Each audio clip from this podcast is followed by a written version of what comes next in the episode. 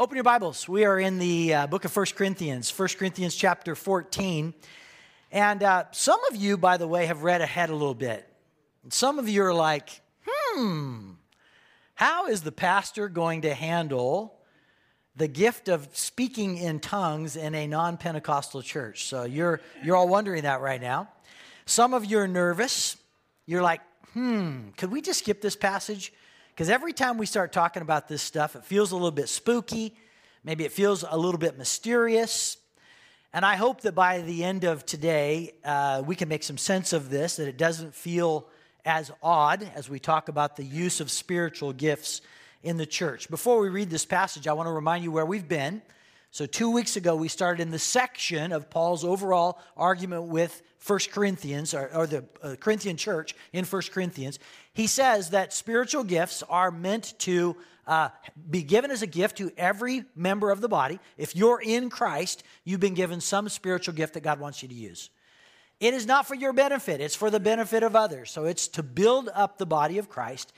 And third, although we have many diverse gifts, we all have gifts that we exercise in different ways, we are unified around the person of Christ. We're all members of his body. So that was the baseline of where we were. Then we were also talking just last week. Remember, last week was the love week. And Paul says that we use spiritual gifts, but we better have love. Because if you don't have love and you use your spiritual gift, it just sounds like a clanging gong. You remember the nails on a chalkboard? That's what it's like that we had from last week. If you don't have love, you ain't got nothing. That's what Paul's argument was last week. And he says, Love had better be the foundation of the use of all of the spiritual gifts in the church. Well, we're going to read the passage in just a moment, but I want to paint a little picture of what's happening in Corinth because it's really important that you understand the context before we read this passage. What's going on in Corinth is, well, to put it in a, in a word, it's a mess. It's a mess because uh, everybody is, is using this gift of the speaking in tongues, and they're using it uh, as one of the, the, the prominent ways that they want to demonstrate God's presence with them, but it's causing a lot of harm to the church. If you were to attend a church service in Corinth back in the day, in the first century, it probably would have been in a home. You would have heard a cacophony of voices because everybody was trying to speak in tongues at the same time. It was like you'd walk in and it would be like a wall of sound of just all people speaking in tongues. And furthermore, it was a problem because it was used as a sensational gift to say, Look at me, look at me, look at what we can do. Look at how God has blessed us. And Paul says, You know, hey, this is a real problem. Paul is not trying to stop the use of the gift of tongues. So you need to get that right out of the chute. He's not trying to stop it but he is trying to corral it. He's trying to put some boundaries around the gift of tongues, and he's trying to bring some clarity of what this is and how God uses it, and again, how it's exercised within the church body. We're in 1 Corinthians chapter 14. I'm picking up in verse 1, and this is what Paul teaches Corinth Pursue love and earnestly desire the spiritual gifts, especially that you may prophesy. For one who speaks in a tongue speaks not to men but to God, for no one understands him, but he utters mysteries in the Spirit. On the other hand, the one who prophesies speaks to people for their upbuilding and encouragement and consolation. The one who speaks in a tongue builds up himself but the one who prophesies builds up the church. Now, I want you all to speak in tongues, but even more to prophesy. The one who prophesies is greater than the one who speaks in tongues, unless someone interprets, so that the church may be built up. Now, brothers, if I come to you speaking in tongues, how will I benefit you unless I bring you some revelation or knowledge or prophecy or teaching? If even lifeless instruments such as the flute or the harp do not give distinct notes, how will anybody know what is played? And if the bugle gives an indistinct sound, who will get ready for battle? So with yourselves, if with your tongue you utter speech that is not intelligible, how will anybody know what is said? For you'll be speaking into the air. there are doubtless many different languages in the world, and none is without meaning. But if I do not know the meaning of the language, I will be a foreigner to the speaker, and the speaker a foreigner to me. So, with yourselves, since you are eager for manifestations of the Spirit, strive to excel in building up the church. Therefore, one who speaks in a tongue should pray that he may interpret. For if I pray in a tongue, my spirit prays, but my mind is unfruitful. What am I to do? I will pray with my spirit, but I will pray with my mind also. I will sing praise with my spirit, but I will sing with my mind also. Otherwise, if you give thanks with your spirit, how will anyone in the position of an outsider say amen so that your thanksgiving when he does not know what you are saying? For you may be giving thanks well enough, but the other person's not being built up. I thank God that I speak in tongues more than all of you. Nevertheless, in church, I would rather speak five words with my mind in order to instruct others than 10,000 words in a tongue. Brothers, do not be children in your thinking. Be infants in evil, but in your thinking be mature. If the Lord, in the law, excuse me, it is written, by people of strange tongues and by the lips of foreigners I will speak to the people, and even then they will not listen to me, says the Lord. Thus, tongues are a sign not for believers, but for unbelievers, while prophecy is a sign for unbelievers, but for believers. If therefore the whole church comes together and all speak in tongues, and outsiders or unbelievers enter, will they not say that you're out of your minds? But if all prophesy, and an unbeliever or an outsider enters, he's convicted by all. He is called to account by all. The secrets of his heart are disclosed, and so, falling on his face, he will worship God and declare that God is really among you. Paul begins today by saying all of us are to earnestly desire spiritual gifts.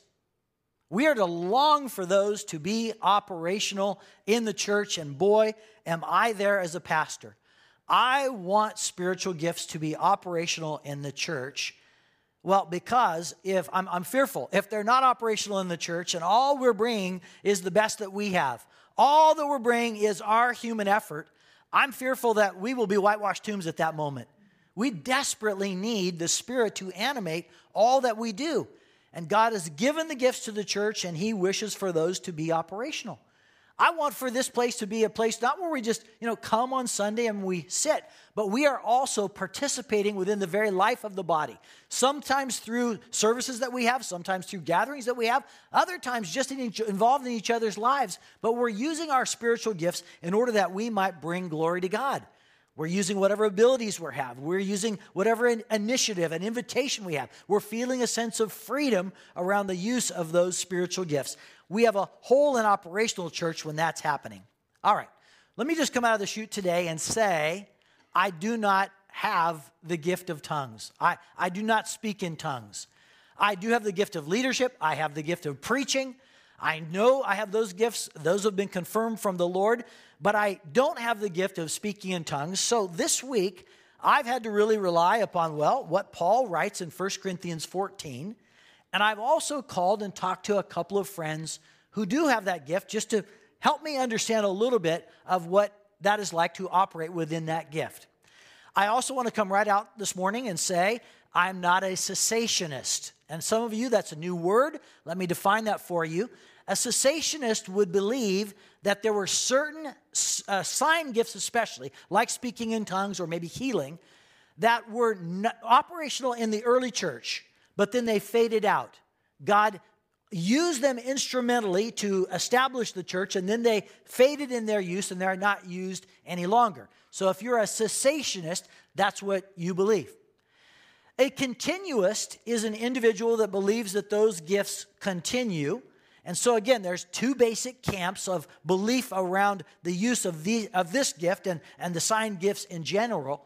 And so, if you are a continuist or you practice continuism, then again, you believe that those gifts still continue today. I'm in the continuist camp, however, with some pretty tight boundaries. And I'll tell you about some of those boundaries today. Whether we like it or not, there are not many passages in the Bible about the use of speaking tongues. In fact, really, this is the one. And I would really long for God to have written a whole lot more for us. Paul to said, you know, hey, I want to tell you more about this. And I wish that were occurring in other parts of the scripture, but they aren't. And so this is the one passage we have that really deals with this. We do our best to understand that, and we believe that since that's what God has left for it for us, that it will, will be enough. In Corinth, they considered this gift of tongues as the varsity gift, and all the other gifts were like little JV gifts. Like, oh, you've got the gift of, you know, hospitality. Oh, how nice for you. I've got the gift of tongues. Let me show you. And so they considered it to be this varsity gift. Flatly, Paul says, you're wrong. I need to give you guidance. I need to give you correction because you're wrong about that. It's not a superior gift. It is a gift, but it's not a superior gift. And I need to offer some, some boundaries or some correction around your use of that. So today we're going to discover Paul has three main sections of thought here in the book, uh, in the chapter of uh, 14. And uh, there are going to be some boundaries that he's going to give around the use of this gift. So let's go ahead and dive in. The first thing that is starts off in uh, verse 1 is that uh, prophecy is superior to tongues. And Paul says that uh, we are to seek prophecy especially. Uh, I'm understanding, and boy, when I got into this passage this week, I understood right away that we needed definitions for both those terms. I did. So I was like, what, what do you even mean, Paul, when you say speak in tongues? Or what do you even mean when you say prophesy? And so, ex- exactly what is those gifts and how do they operate? What is the gift of tongues?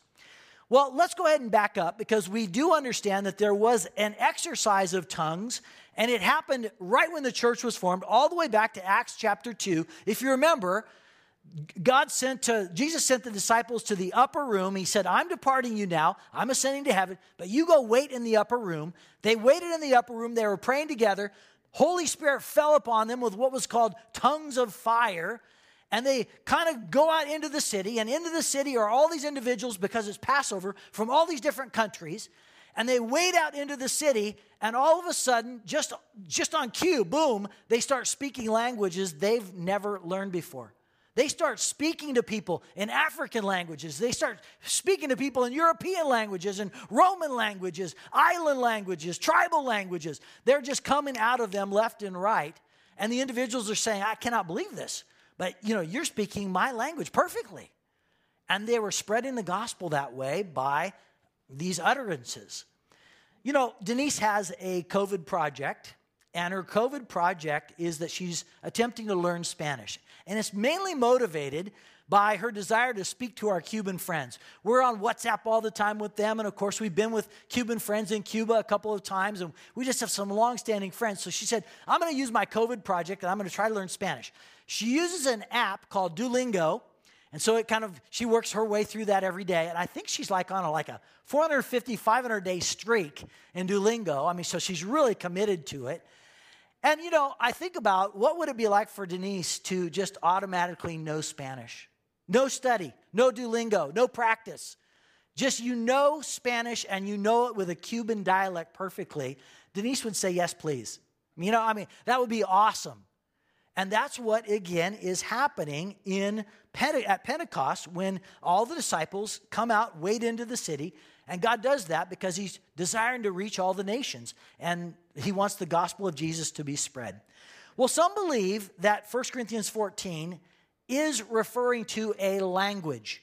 And so it's when you're speaking the gift of tongues, it's like you're speaking Mandarin or you're speaking Russian, but you've never learned that. And there are some that hold that belief. Now, again, I do want to anchor and say that's clearly what was going on in Acts chapter 2. But I don't think the context of chapter 14 supports that here. I don't think that's what Paul's talking about at all. I don't think he's talking about being able to speak a foreign language. He, he brings up the issue of a foreigner as an example, but I don't think that's what he's talking about. He's talking about individuals who somehow have an utterance to God, they speak directly to God. And so, if I'm going to bring a definition for the gift of speaking in tongues, it's going to come out of verse 2. And tongues is a spiritual utterance to God. That's what it is. It's a spiritual, you might say, language you're speaking to God that you've never learned or that you've never practiced, you've never rehearsed, but it's somehow speaking to God directly. And people who exercise the gift of tongues, Again, speak directly, as it were, to God. Uh, Romans chapter 8, verse 26 says this Likewise, the Spirit helps us in our weakness, for we do not know what to pray for as we ought, but the Spirit Himself intercedes for us with groanings too deep for words. And so, individuals who may speak in tongues may say, That's what it's like. There's groanings that are happening on the inside of me as I speak to God. I may not know quite what to pray, but somehow the Spirit is enabling me to speak to God's with groanings that are actually too deep for words. As good as all that may be, we have to acknowledge that right out of the chute, Paul says prophecy is better. Prophecy is better than tongues. Why? Because tongues is communicating between the person and between God, but prophecy is for the building up of the entire church. In fact, look at the three things I'm um, in verse 3 that Paul says that prophecy excels at. Prophecy excels at upbuilding the church, at encouraging the church, and bringing consolation, or the NIV says comfort to the church. And so prophecy's better because it's going to edify everybody. Tongues, as the purpose maybe of uh, edifying one person, you, the speaker, but it doesn't help everybody else like prophecy does. And so prophecy does things that speaking in tongues cannot do. And that's why Paul says, seek those spiritual gifts, but especially seek prophecy. So we need to define what prophecy is in order to be able to march forward. We define speaking in tongues, an utterance to God or a language to God. Now, what is prophecy? Anytime I say the word prophecy, I know what snaps in my mind. It probably does in yours too. And it's like foretelling the future. So if I'm going to prophecy about something or prophesy about something, then I'm saying this is what's going to happen a year from now, or this is happening 10 years from now, or this is happening 100 years from now. And there's that component of being able to tell what's going to happen in the future. That is part of the idea of prophecy in the Bible and in Paul's thought, I think, here. But more importantly, there is an issue of immediacy right now. So, as much as there is foretelling, kind of the classical language on this says, there's also forthtelling. And when you forthtell something, you're just saying what is. You're not necessarily predicting something, but you're just saying, this is what is. And so there's both sides of that, I think, that are off, oftentimes operating within prophecy. And in order for me to kind of give a definition of this, I am using one from the uh, very famous Anglican um, rector and uh, very well known author. Uh, his name is Michael Green. And this is the way that he defines prophecy. He says it's a word from the Lord through a member of the body, inspired by the Spirit, and given to build up the rest of the body. So it's a word that's given from God to an individual. It's in intelligible, intelligible language that we all can understand. And that gift is given so that it builds up the rest of the body. Paul tells us seek prophecy over tongues because it has a broader audience. It benefits everybody. Tongues will build up a person, but prophecy will build up everybody, bringing comfort, encouragement, guidance. It'll bring a sense of wholeness to the body. So he says that is better. I know some of you speak in tongues in your private prayer life. According to this passage, there is a benefit to you. And there's a special connection that perhaps you have with God through that. And I do not wish to inhibit that, just as Paul did not wish to inhibit that with the Corinthians. However, I would call there to be three fences that we should not go around or should not go over. Let me give you those fences if perhaps you have that gift. The first fence is not everybody has that gift. So we should not anticipate that everybody will be able to operate in that way. Like all spiritual gifts, the Holy Spirit gives it to some, but not to others. So we shouldn't expect that to be universal. Number two, it's not indicative of salvation. There are some that believe that you are speaking in tongues in order to demonstrate that you are saved. And I, in the strictest terms, cannot condemn that enough faith in Jesus, trust in Jesus, following Jesus. That is what clearly indicates whether or not somebody knows God and is, is forgiven by God. The use of any spiritual gift is never the condition by which anybody is saved. And so, again, churches that may teach that, boy, we would just, we would part company over that one. And we would say, no, that's not right because it really impinges on the whole idea of what it means to be, be forgiven or be saved with God. Third, tongues don't need any help. And by that, I think that they don't need any coaching in order to help people speak in tongues. Let me give you an example on that. It's from Denise's uh, own experience. Denise, in her younger years, was a part of a church that was a Baptist church, and they obviously didn't have the practice of speaking in tongues together. However, she was involved with some individuals at, at a point in life in which they were Pentecostal, they were charismatic, and they were encouraging her and trying to coach her on how to speak in tongues. They said, Do you know any foreign languages? And she says, Well, yeah, I do know a little bit of Japanese. And she said, Well, they said, Well, just you know, start speaking in Japanese and see what happens. Well, Denise kind of started speaking in the Japanese that she knew, and kind of nothing happened. And it left her to feel, well, a sense of inadequacy at her young, tender age. And it left her to feel like, oh, wow, you know, uh, you know, what's going on with me that these individuals think that I should be doing this and I can't. Like all spiritual gifts, they don't need our help. They don't need to prime the pump in any way. It's going to be evident who has that gift. It will be made plain by God. And so, again, I'm not sure that we have to work at that, but we just have to accept that there are individuals that will have that. Tongues has its place, Paul says, but seek prophecy over tongues because it has the betterment of encouraging and building up the entire church. All right, let me give the second boundary. The second boundary is intelligibility is better. And this picks up in verse 6, where Paul begins to give an argument of why intelligibility is better and what intelligibility really looks like.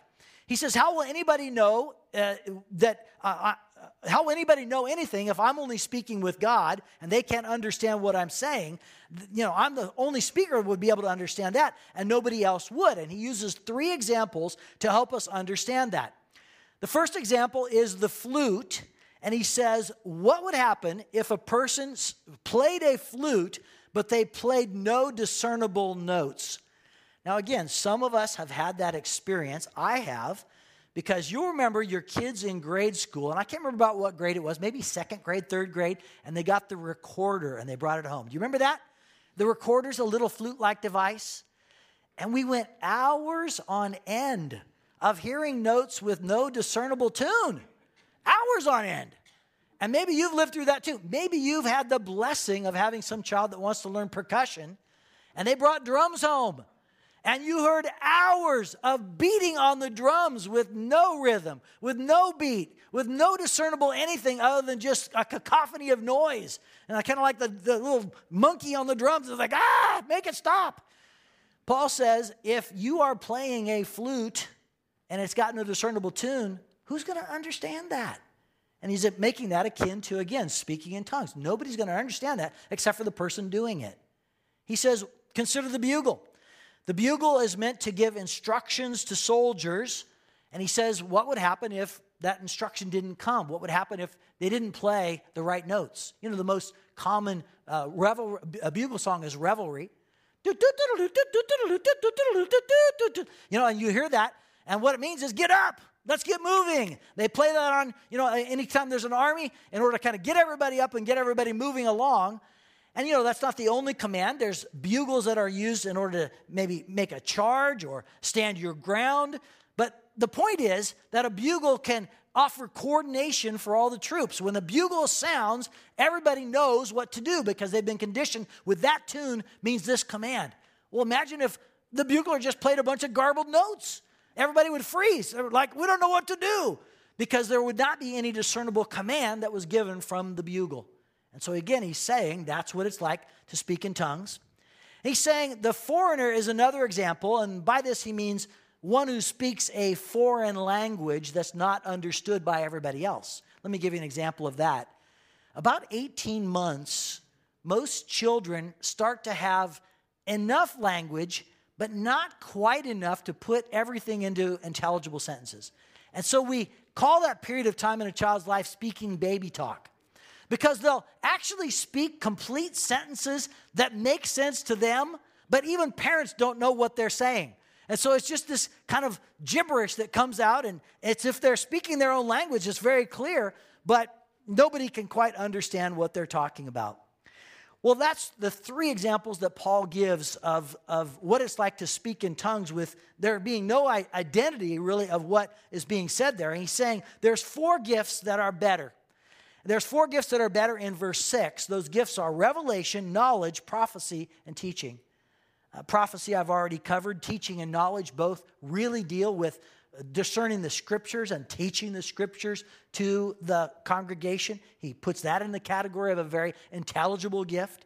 He also uses the revelation. I think of revelation like the book of Revelation in preparing the church, upgirding the, undergirding the church, uh, of, of pre- preparing the church for what is ahead. And he says those gifts are ones that communicate in very clear language that everybody can understand.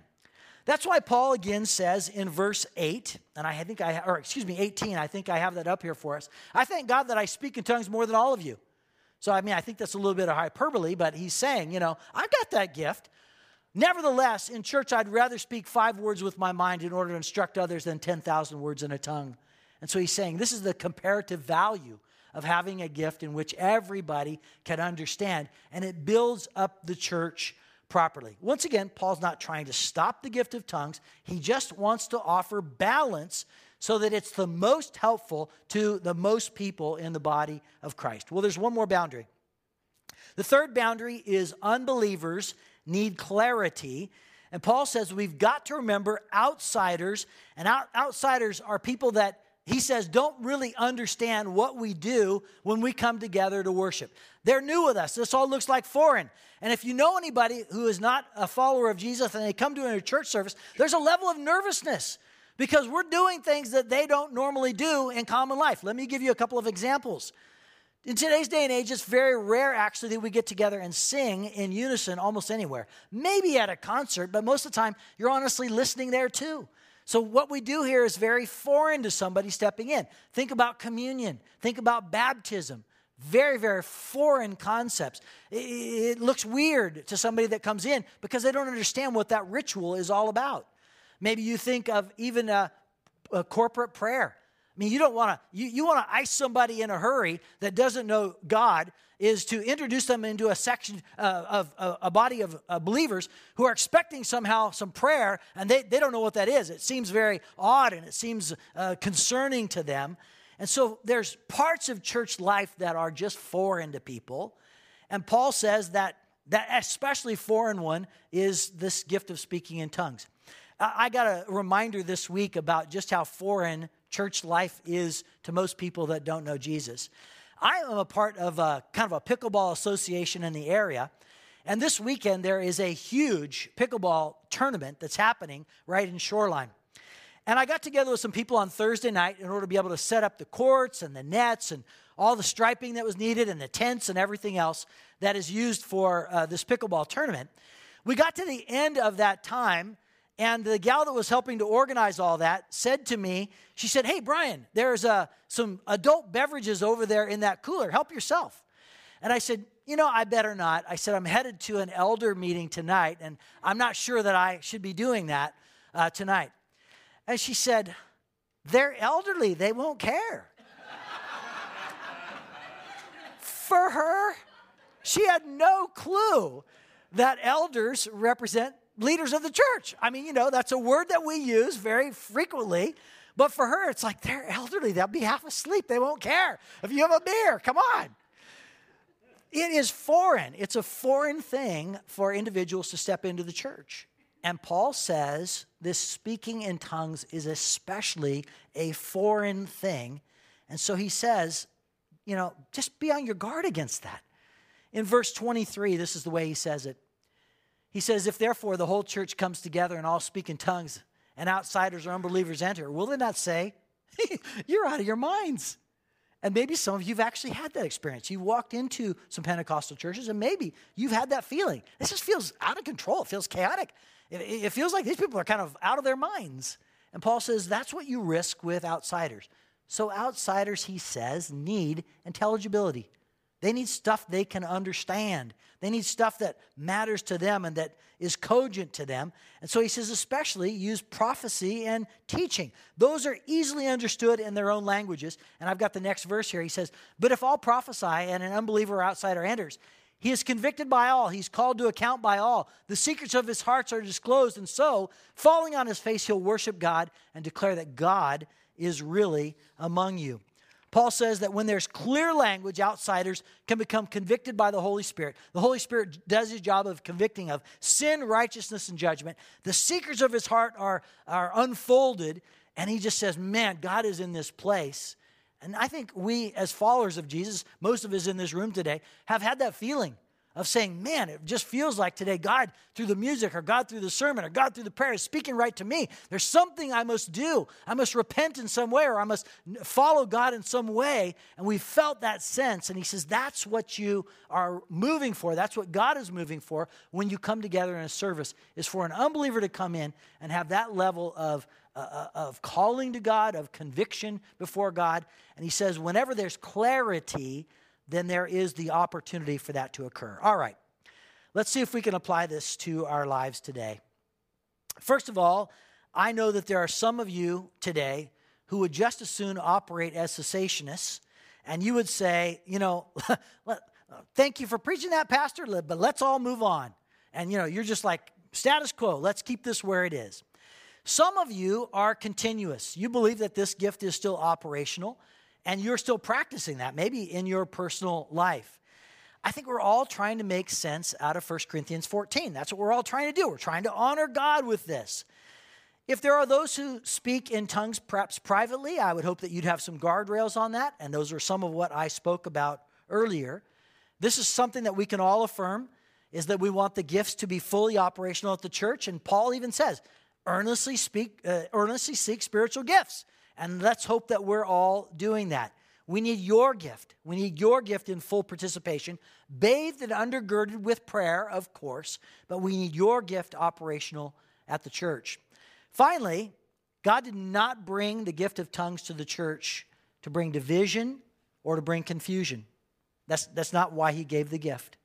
He gave the gift in order that the body might be built up and that it might operate in unison. And so that's the way that we also should pursue and consider this gift. Spiritual gifts help the church, they build up the church, and they glorify God.